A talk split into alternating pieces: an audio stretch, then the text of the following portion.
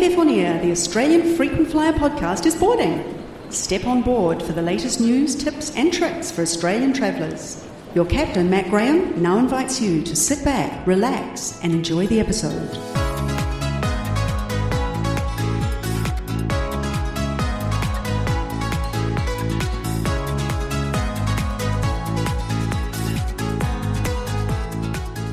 G'day and welcome to episode 55 of AFF On Air. It's great to have your company on this Saturday, the 6th of March 2021. Coming up in this episode, why there are more than 150 planes parked at Alice Springs Airport. Competition for Australian domestic flights is heating up, with Rex launching Boeing 737 flights from Melbourne to Sydney this week, and Virgin Australia recently opening a new airport lounge. And are you legally entitled to a refund in Australia if an airline cancels your flight? Find out what airlines are and aren't allowed to do. But first, let's begin with a roundup of the latest airline and frequent flyer news from the past fortnight. And as I just mentioned, Regional Express Airlines, or REX, began flying Boeing 737s between Sydney and Melbourne this week. The inaugural Rex jet service, ZL18, departed Melbourne at 7am last Monday, marking the beginning of jet aircraft operations for Rex. Rex's business model until now, since launching in 2002, had previously been just to fly small turboprop aircraft to country towns. During its first week of 737 operations, Rex has been flying three times a day between Melbourne and Sydney. The regional airline plans to gradually increase this, though, to nine flights per day in each direction by the end of March. This week, Rex also announced plans to fly Boeing 737s to Adelaide and the Gold Coast. From the end of March, Rex will fly twice a day each from Melbourne Adelaide, Melbourne to the Gold Coast, and Sydney to the Gold Coast. After being closed for almost a year, Rex has also now reopened its airport lounges in Sydney, Melbourne, and Adelaide, although access is only available to business class passengers and Rex lounge members at the moment due to COVID 19 capacity restrictions. And I'll have lots more on the subject of Rex's new domestic flights later in the episode. Meanwhile, though, Rex has also called on the ACCC to investigate Qantas yet again for what it's calling predatory behaviour by the national carrier. In a fiery press release last week, Rex announced that it would be standing its ground on regional routes where Qantas has recently launched flights in direct competition with Rex. As Rex expects to make a loss in doing this, the airline has claimed that it now needs to make up for those losses by withdrawing flights on five thin regional routes that it claims it has been subsidising up to now. Four of the affected towns, so Grafton, Lismore, Bathurst, and Cooma, will be left without any air service if Rex pulls out.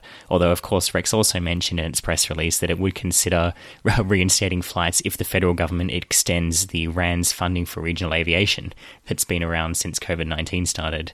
That's currently due to end at the end of March, at the same time as Rex says it's going to be withdrawing those flights. Now, at the same time as Rex pulls out of those four towns, as well as Kangaroo Island, Rex announced that it will launch two new regional routes in direct competition with Qantas on the Sydney to Port Macquarie and Sydney to Coffs Harbour routes using Saab 340 aircraft. And Rex says it's also considering launching flights from Sydney to Canberra, Perth to Geraldton, Melbourne to Devonport, and Sydney to Tamworth, which are all current Qantas routes. Mind you, that's despite Rex declaring last September that cities such as Tamworth, which insisting uh, which insist on charging security screening charges on carriers not legally required to be screened, will not be considered for new Rex services. Now, QantasLink CEO John Gissing has fired back. He responded by saying that it feels like Rex is trying to blame Qantas for other challenges they may be having and described the announcement as a typical Rex tantrum. Mr. Gissing said that Rex's idea of competition is that it's something that happens to other people because they believe they have an enshrined right to be the only carrier on some regional routes.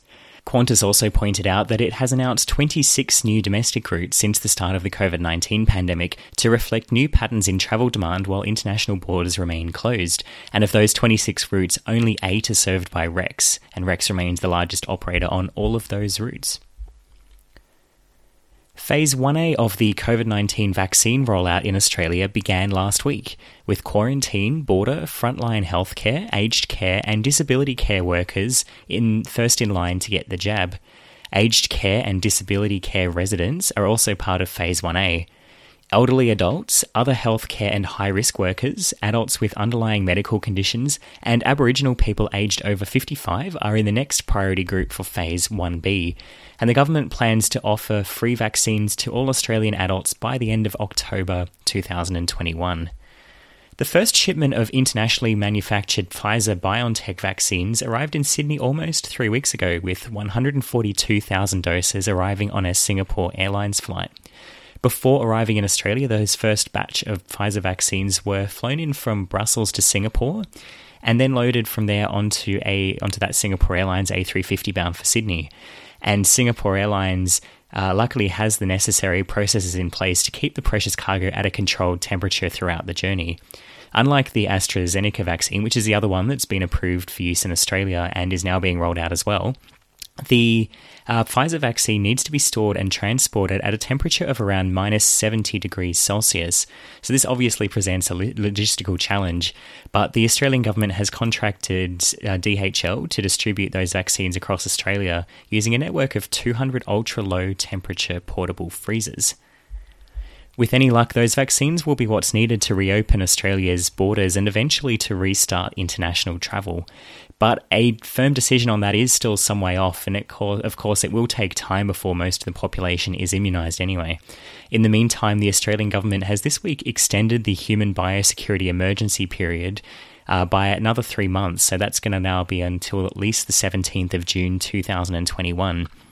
This means that the overseas travel ban and various other restrictions, like a limit on cruises entering Australian waters, will remain in place until at least that date.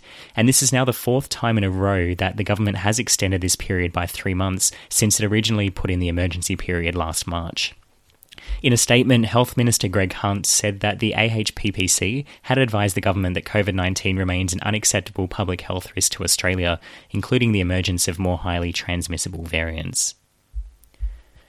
Meanwhile, Qantas says it now plans to resume international flights to most destinations from the end of October 2021. Qantas had previously been taking international bookings from the 1st of July, but the airline has now revised that expected start date. October is when the government, as I just mentioned, plans to complete the COVID 19 vaccine rollout in Australia, uh, which gives Qantas some confidence that it should be able to restart some international flights by then. But the end of October also just happens to be the start of the IATA Northern Winter scheduling period, so that does make it a logical, albeit somewhat arbitrary, cut-off point. Now, there is every chance that Qantas will make further changes, and no one really knows yet whether international border restrictions will be sufficiently relaxed by October for Qantas to be able to restart commercial passenger flights after Qantas announced uh, back in January that it was planning to resume international flights in July this year, Deputy Prime Minister Michael McCormack was very quick to point out that decisions about when international travel resumes will be made by the Australian government and not Qantas. Nonetheless, it is interesting to have a look at the international flight schedule that Qantas has put out for travel beyond October. And even if, uh, even though further changes are possible, it does give us a good indication of what Qantas is planning to do once borders eventually do reopen. Of the 37 international routes that Qantas used to fly before COVID 19, and this excludes all trans Tasman flights to New Zealand, I'm not including those in this count, but Qantas will initially resume flying on 27 of those 37 routes. Uh, most of the former Airbus A380 and Boeing 747 routes will be downsized initially to Boeing 787s, Capacity to Hong Kong and Tokyo will also be significantly pared back, um, among other destinations. And initially, Qantas won't return to New York, Santiago, Osaka, Vancouver, or Sapporo. And the Brisbane to Chicago launch is delayed indefinitely.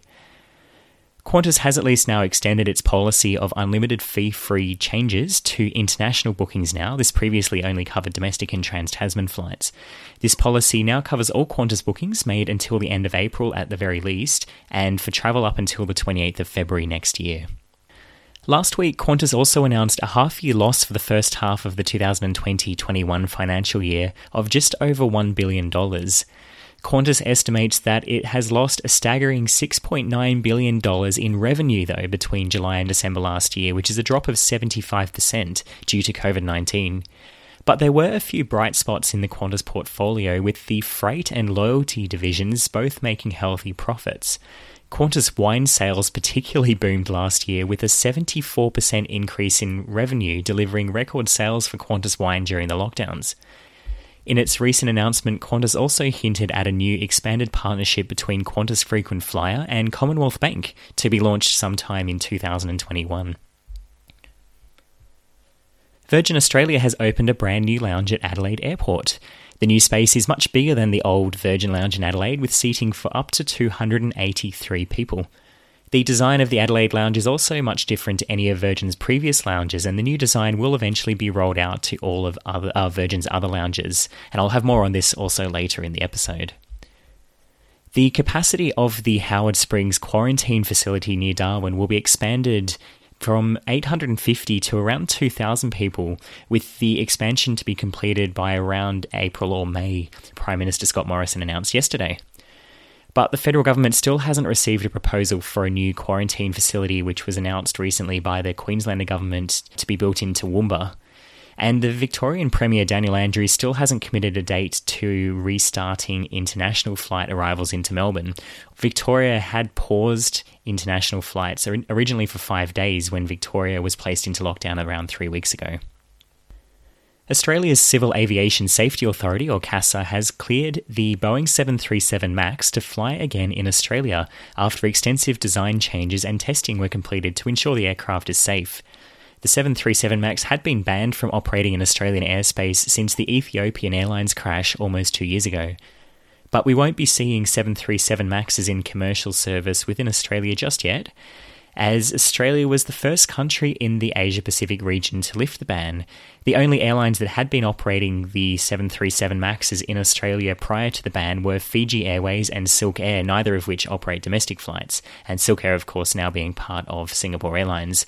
But since the Boeing 737 MAX is not yet approved to fly commercially in Singapore or Fiji airspace, they won't be um, operating commercial flights just yet. Virgin Australia has around 25 of the 737 MAX planes on order.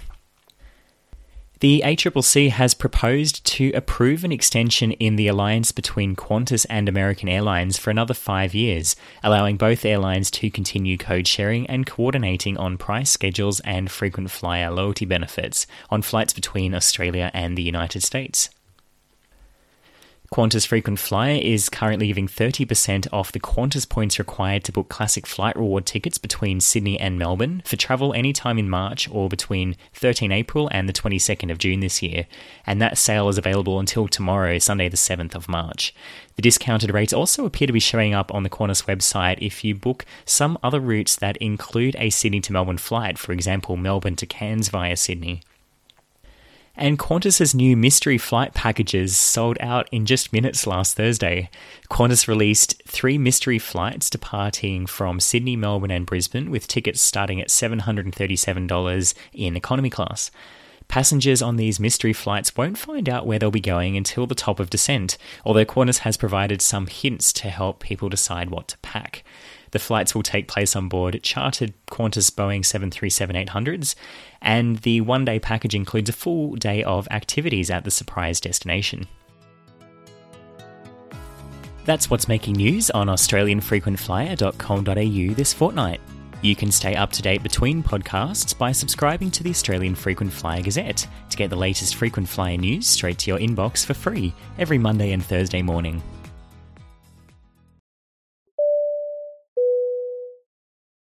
When international travel ground to a halt last March, many airlines were left wondering where to park all of their grounded planes. There's only so much space at international airports, and some uh, climates and environments really aren't good places for long term aircraft storage. Although many airports around the world became temporary car parks, the need for longer term aircraft storage became a business opportunity for, for facilities like Asia Pacific Aircraft Storage, or APAS for short, which is based in Alice Springs, right in the middle of Australia's Red Centre. As it happens, the hot, dry, and not very humid desert climate of Alice Springs makes it ideal for long term aircraft storage. And the runway at Alice Springs is also long enough to be able to handle Airbus A380s 24 hours a day, making that airport an ideal location if you have to park your plane somewhere. APAS was initially founded in 2014. Uh, but at the beginning of 2020, there were around 30 planes stored there. Many of them were Boeing 737 MAXs, which had, of course, been grounded since March 2019. Before COVID 19, it was a relatively small facility, which was close to breaking even, according to an article in the Financial Times back in January 2020.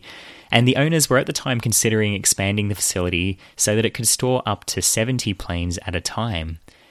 Today, there are over 150 aircraft stored right beside Alice Springs Airport at the APAS facility, and it's still growing. The facility could eventually be expanded to store up to 250 planes. I recently visited Alice Springs, and the sheer scale of all the planes parked next to that airport is simply mind blowing. There are rows of grounded planes lined up for several kilometres. If you haven't seen pictures yet, feel free to Google it, and I've also posted a couple of my own pictures in the article on AFF that's linked to this podcast episode. A lot of those planes were in also wide bodies, uh, which of course, you know, the international long haul flights uh, have been probably the most affected by the pandemic, so that makes sense. And I expect that probably a majority of Cathay Pacific's global wide body fleet is currently in Alice Springs. There were so many Cathay Pacific planes, but that's only the start of it. There are literally billions and billions of dollars worth of aircraft just sitting there on the ground in Alice Springs. APAS doesn't publish a list publicly of all the airliners at their facility, but you can get a good look from the public areas around Alice Springs Airport. And when I was there a few weeks ago, I spotted Cathay Pacific 777s and A330s, Cathay Dragons A330s and A320s, Singapore Airlines A380s and 777s, Scoot Dreamliners and A320s, as well as NokScoot Dreamliners, Cebu Pacific A330s, A320s, and ATR turboprops, Jetstar Dreamliners, Hong Kong Express A320s, there was a Silk Air 737 MAX, and a Fiji Airways 737 MAX. I also spotted a couple of jets in Tiger Air livery, a Virgin Australia 737, and a couple of regional jets in uh, what I think might have been a Helvetic Airways livery. That's an airline based in Switzerland. Of course, planes come and go all the time. While I was there, um, a couple of Jetstar Dreamliners were just arriving from Avalon Airport, and a Cebu Pacific A320 was re- was leaving the facility to return to commercial service in the Philippines, where demand has just started to pick up again. Singapore Airlines also recently rotated a couple of A380s in and out of storage there. And on the 26th of February, which was the date that CASA lifted the Boeing 737 MAX suspension, that Silk Air 737 MAX I spotted in Alice Springs was returned to Singapore. But whichever way you look at it, the scale of aircraft storage in Alice Springs is just huge. And it's a really sad reflection, unfortunately, of the current state of the global aviation industry, which is still being battered by the pandemic. Now, this the statistics I'm about to tell you vary, of course, between low cost and legacy carriers and between different airlines. But for every airframe in a in an airline's fleet, an airline would typically need at least six sets of pilots and flight attendants to operate a full schedule of flights. That's per per aircraft. Now, let's assume just for a moment that a narrow body aircraft typically needs around seven pilots and flight attendants to operate each flight. So let's say five flight attendants and two pilots. And for a wide body, it would perhaps typically need around 15 to 20 aircrew on each flight. Now, there are a mixture of wide body and narrow body planes at APAS, although there, I think there's probably a few more wide bodies than narrow bodies. So let's just assume, on average, that the number of crew members needed to operate each of the planes parked there would be around 12 per flight. And so if every plane needs six sets of operating crew, that's around just let's say 72 pilots and flight attendants that for every plane parked in Alice Springs are no longer employed. Now multiply that by the number of planes, and there are over 10,000 pilots and flight attendants who no longer have jobs. And that's, I would say, that's a pretty conservative estimate, to be honest. But it gets worse. MIT estimates that around five times as many staff are needed to keep a plane in the air than just the pilots and flight attendants. So, those are people like the maintenance staff, airport ground staff, baggage handlers, customer service and reservation staff, cleaners, people working on the cargo aspect, and other in house staff of the airlines. So, the real number of job losses represented by all of the grounded planes in Alice Springs is probably more than 60,000, and that's just that one aircraft storage facility. And of course, that doesn't even take into account all the people who are indirectly employed by aviation, such as airport retail staff, tourism businesses, travel agents, taxi drivers, hoteliers, and resort operators. So, as you can see, the economic and human impact of all those grounded planes is just devastating each of those grounded airline crews have a different story, and there's been many, many different stories that have come out over the last year. Some have taken early retirement or got jobs already in other industries. Some are now working as contact tracers for health authorities. And there was quite a famous story last year on the project, that Channel 10 show, of the former Qantas A380 pilots in Sydney who now work as bus drivers. I've also come across former Qantas flight attendants who are now working for New South Wales Trainlink. And many staff are still stood down without jobs at all, waiting patiently to find another job or to be able to return to the skies. Although it doesn't uh, by any means make up for the tens of thousands jo- of jobs lost due to those planes being grounded, the creation of facilities like APAS has, however, been an employment opportunity for some people, which is good news. As I understand it, APAS employs around 40 people in Alice Springs to maintain all of the planes. And it's not simply a matter of um, bringing a plane into Alice Springs and letting it sit there for years. The planes do require regular maintenance to keep them in good shape and to ret- have them ready to return to the skies once the airlines see demand returning. When a plane first arrives into storage, the oil and fu- fuel systems are preserved and drying agents are placed in the engines before being sealed up. Lubricants are also applied to critical flight surfaces like the wings to keep them protected against the elements when they're out in the desert, and the windows are taped up to keep the inside of the cabin dark and nice and cool to protect the interior and cabin furnishings. The aircraft then need regular maintenance while they remain on the ground, and that could happen anything from about weekly to every three months, depending on the type of plane and the airline's needs and requirements. This could involve things like changing the oil or, or firing up the engines just to keep them moving. According to that Financial Times article I quoted um, earlier, APAS gets around 70% of its revenue just from maintenance work. And without that regular maintenance, the planes could lose their airworthiness status over time. Last week, the Sun newspaper in the UK quite famously published photos of three Thomas Cook A330s which were abandoned at Manchester Airport after that airline went bankrupt around 18 months ago. And I'll post a link to that article in the episode notes. But after the um, airline collapse at Thomas Cook, those planes were basically just left abandoned at Manchester uh, with fuel still left in the tanks. There were still pillows and rubbish left on the floor after the plane's last flights, and even the trash compactors hadn't been emptied from that last flight. Over those 18 months, they were basically just abandoned. Mold had, in fact, taken over the inside of those planes, and the mold on one of those planes was so bad that they had to get in specialist cleaners in full PPE um, just to remove it. Ultimately, those three planes were so badly decayed over those 18 months that they couldn't even be sold. The planes were broken up, and the few remaining parts that could be salvaged were sold off. Now, just to, on an unrelated matter, a similar thing happened actually to the old Qantas Club and Virgin Australia lounges at Darwin Airport last year um, during the COVID 19 lockdown in the Northern Territory last year. Um, and since those lounges were closed anyway, Darwin Airport decided to save a bit of money by switching off the air conditioning in that part of the terminal. But since it's so hot and humid in Darwin, those lounges ended up being basically taken over by mold. And that's why, um, in case you're wondering, the Qantas Club in Darwin still hasn't opened yet. But anyway, so as as, as you can see, like they do need to be um, taken care of.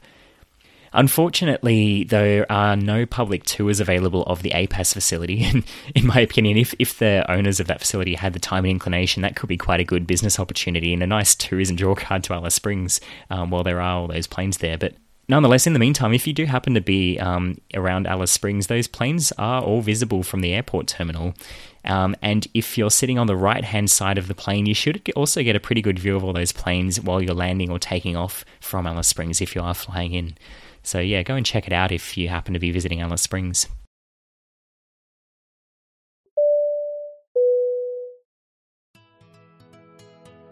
If you've been enjoying this podcast, you may be interested to know that I also host eight webinars per year for AFF's sister website, Frequent Flyer Solutions. Each interactive hour long online webinar covers a timely topic of interest to frequent flyers and anyone in Australia looking to travel better for less. The next webinar will be held at 8pm Australian Eastern Daylight Time on Wednesday, the 24th of March 2021, and the topic will be new opportunities to buy airline miles in 2021. If you'd like to attend any Frequent Flyer Solutions webinar, you will need to register in advance. For more information, visit frequentflyer.com.au.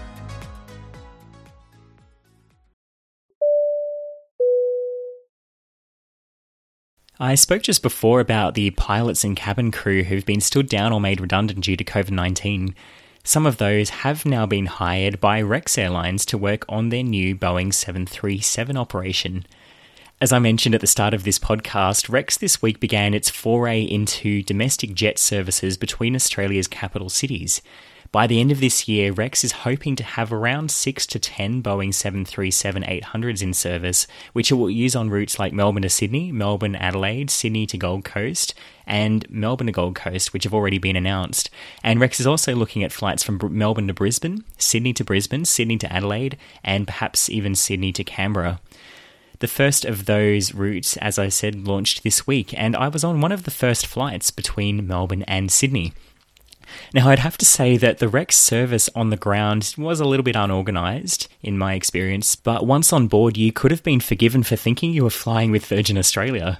Now, for starters, Rex's leased Boeing 737s are former Virgin Australia aircraft, they have been repainted into a new Rex livery, um, but on the inside they look almost identical to a Virgin Australia plane. The seats are exactly the same as what you'd find on a Virgin Australia plane. The configuration is exactly the same, um, and even the purple cabin divider and magnetic rope that separates economy from business class is still there. The only difference that I noticed on my flight was that the business class seat backs had been reupholstered to remove that Virgin logo that was embossed into them. Oh, and there was no in flight entertainment or Wi Fi available on Rex. But many elements of the Virgin Australia service have also been copied by Rex, including things like introducing the crew members as they stand in the aisle at the start of the flight, and having a flight attendant stand at the back of business class after landing so that the business class passengers can disembark first. Uh, now, the, the boarding music is different. It's a different tune to what you get on Virgin Australia, although I'm pretty sure the music comes from exactly the same company that supplied Virgin Australia with its current boarding music. In terms of the service on board, I was pleasantly surprised with how polished it was. Rex might have just started 737 flights this week, but the cabin crew looked like they had years of experience. And that's because they had. Most of the crew I spoke to had recently been let go by other airlines, including Virgin Australia, Tiger Air, and even Emirates, due to COVID 19, and they'd been rehired by Rex for the new 737 services. All in all, they were really excited to be back in the air and in their new roles at Rex, and the crew were just so enthusiastic to be back flying. I booked one of those special $199 business class tickets and flew from Melbourne to Sydney, and so I got to try out the business class service. Rex provided a light meal for the lunch service, and it was served on a cardboard tray with a choice of drinks served in plastic cups. On my flight, the meal choices were a hot quiche or a cheese plate, and this came with a warm bread roll and a cupcake. Everything was wrapped in disposable packaging, and even the cutlery was made of cardboard. There was no, you know, plates or um, metal cutlery or glasses or anything like that. Um, although I'm assured that the trays and the plastic cups are at least recyclable, and that the rest of the packaging is biodegradable. I'll post a comprehensive review of the Rex business class experience on Australian Frequent Flyer with some photos as well. So if you're interested, you might want to have a read of that. But all in all, well, I don't think that the Rex business class service was quite up to the standard of Qantas. It was pretty good value for the price. Virgin Australia certainly has a new competitor on their hands. I also flew recently with Virgin in business class, and they're still providing just a very basic snack box instead of proper meals in business class. However, I believe Virgin is planning to relaunch its business class before Easter, so it'll be probably sometime at the end of this month. And we'll soon be seeing also a reintroduction of buy on board food in economy class on Virgin and possibly also in flight Wi Fi. So watch this space. Meanwhile, Virgin Australia last week opened its new lounge at Adelaide Airport. I was at the opening and I think it was a pretty nice new lounge. It's bright and spacious, and Virgin has also brought in a new food menu with more fresh options. In the Adelaide and also the Melbourne lounges, Virgin is currently trialling table service as well. So in- instead of heading over to a buffet or to the bar if you want a drink, you now can scan a QR code at your table and order directly from your smartphone what you'd like, and the staff bring it over to you.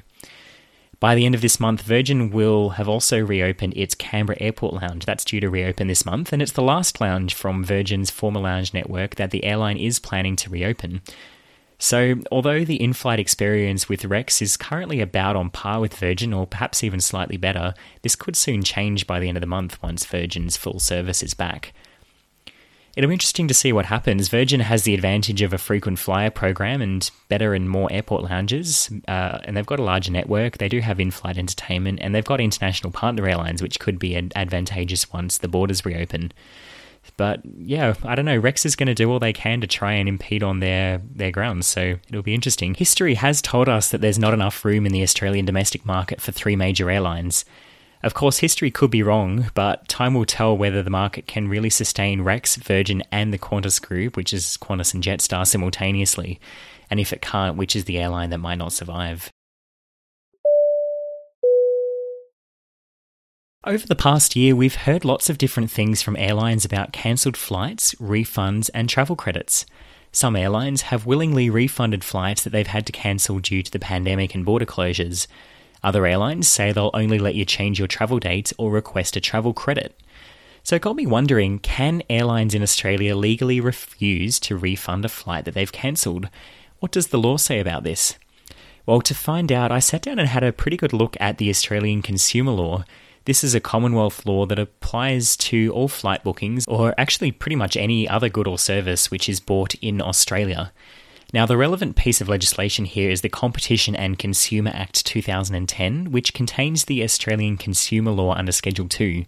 And this is what I found.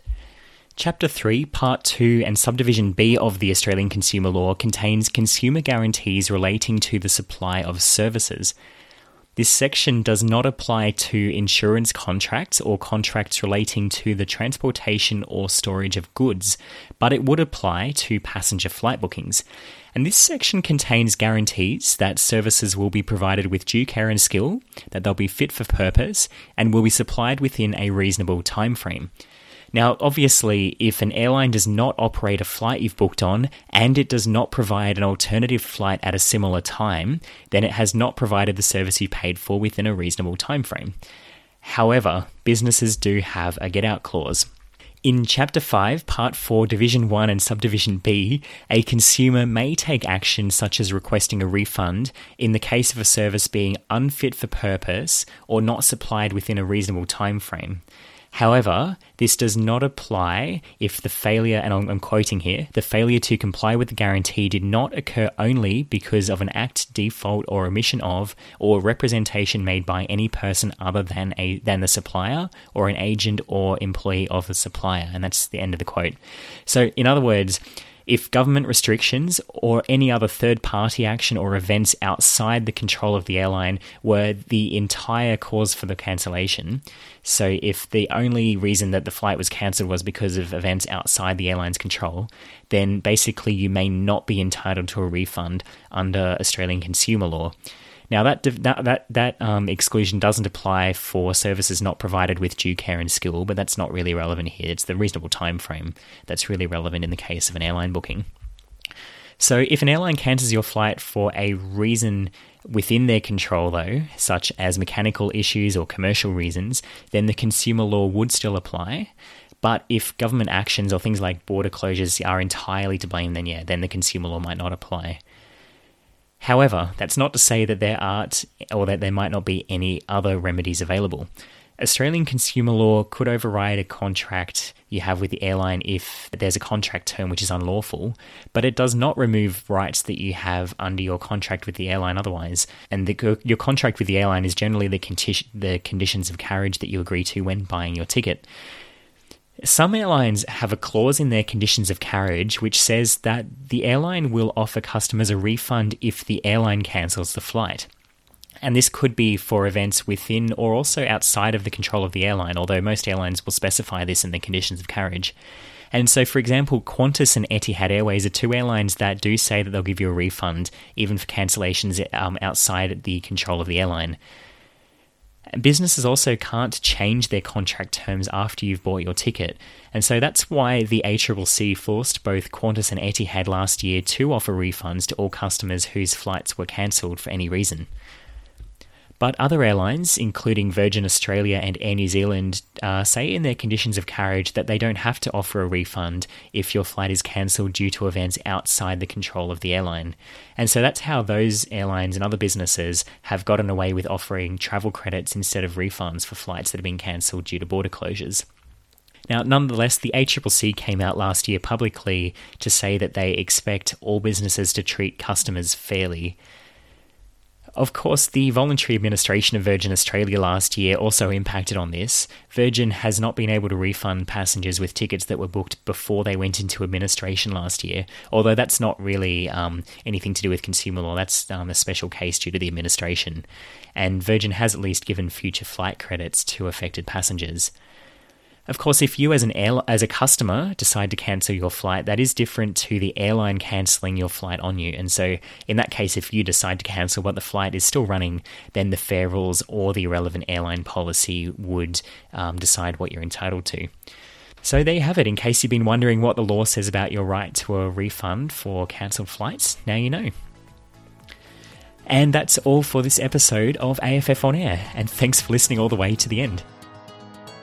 For more information about anything discussed in today's episode, check out the episode notes. Here you'll also find a link to the AFF On Air discussion thread on the Australian Frequent Flyer Forum, where you're welcome to discuss the podcast or ask me a question to be answered in a future episode.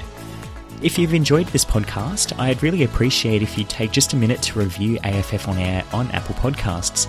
And if you haven't already, don't forget to subscribe on your favourite podcasting platform to receive every episode as soon as it's released. I'm Matt Graham, and I'll be back next fortnight with more news, tips, and tricks for Australian travellers. And until then, safe travels.